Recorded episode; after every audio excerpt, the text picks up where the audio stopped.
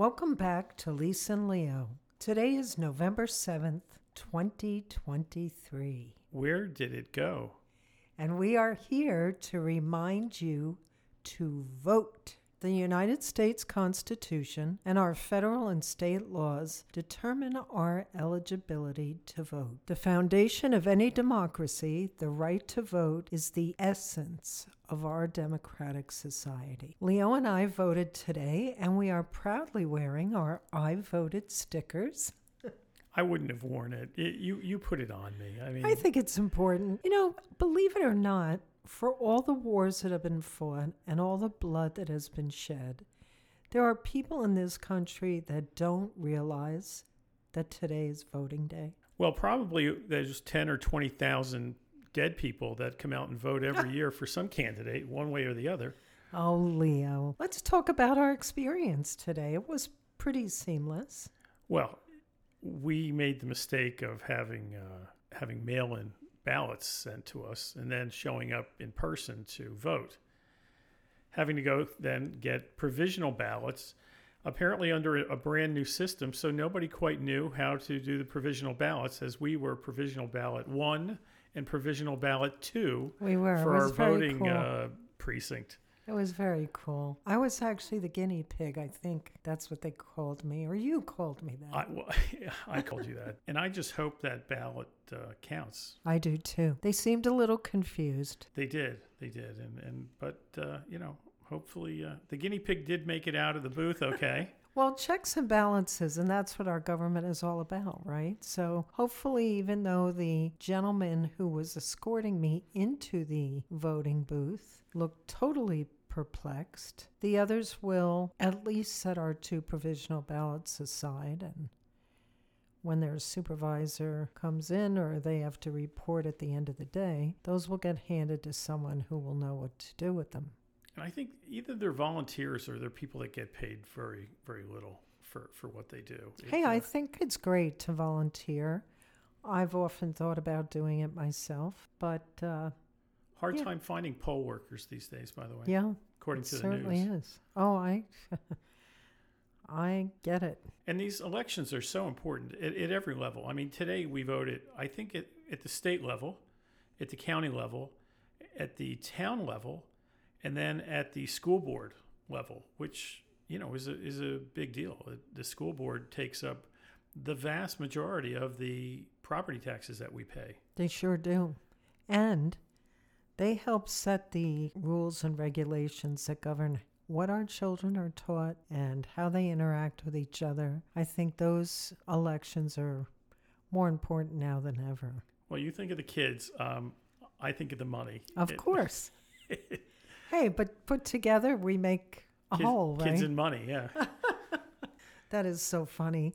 Well, being a woman, I know the importance of voting. My mother, born in 1920, the year that women had the right to participate in the presidential election. The suffragettes. What what was suffering, by the way? Why is it suffrage is, is for voting? They had to fight for years for the privilege that all men enjoyed up to that point. Yeah. Well, initially it was property owners. Initially, property owners. There were men that couldn't vote if they didn't own property in the times of I the. don't know. I think so. Well, I we can know. we can look that up. You know, there's there's voting laws that say who can vote and who can't, and and then there's the enforcement of them, which we won't get into, and how people and many times minorities and perhaps people that didn't own property uh, were definitely uh, kept away from the voting booths. True. Another voting rights movement that was very important in this country. Maybe some people don't know about it, especially if you were born after the 1960s, was to lower the voting age from 21 to 18. That's during the time that our young men were being drafted to go to Vietnam. Now, I was a little young then, but I remember, I, I believe the slogans were if you're old enough to die, you're old enough to vote. And then it rolled over, by the way, into what really did affect me, which was if you're old enough to die, you're old enough to drink. uh, and they lowered the drinking age to 18 also.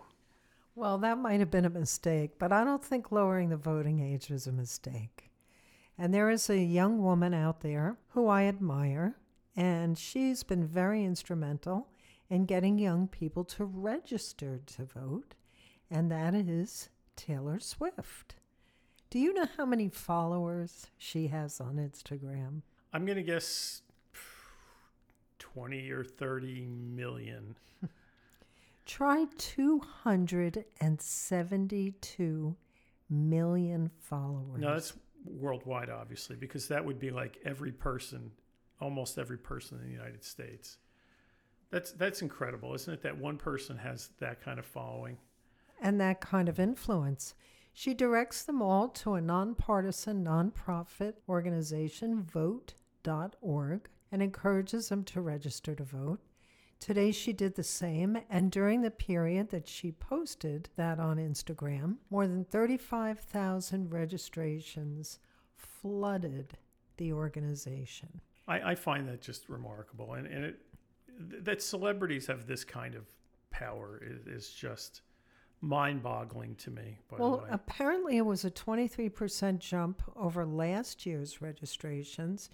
And look, I don't think this is a bad thing. I think encouraging people to register to vote and encouraging young people to vote is a wonderful thing. well, it is, of course, and to get them involved. Although you know, just if they're voting for the same people that I am, it's a great thing. if not, then it's not necessarily that great a thing. You know, our interests are so different than the interests uh, of our of our children. I think. I don't know, not necessarily.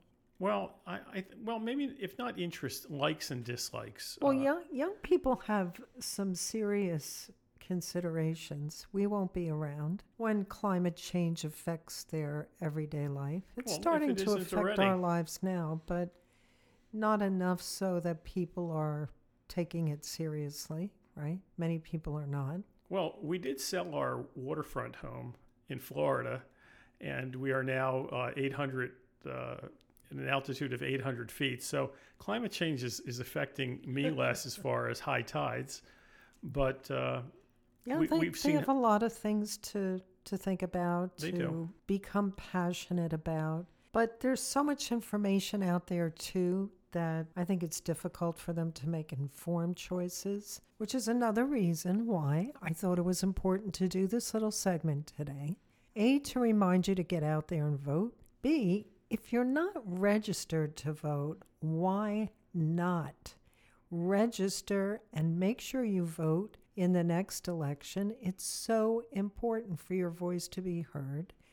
People can move mountains when they put their voices together for a common cause. And it's not too late to vote today. I know we're getting this out there later in the afternoon, but I think most polling places are open at least a couple of hours after 5 p.m., giving people who are working a chance to get out and cast their votes before they go home for dinner. So vote, please vote. and remember, Lisa, vote early and vote often. Just vote.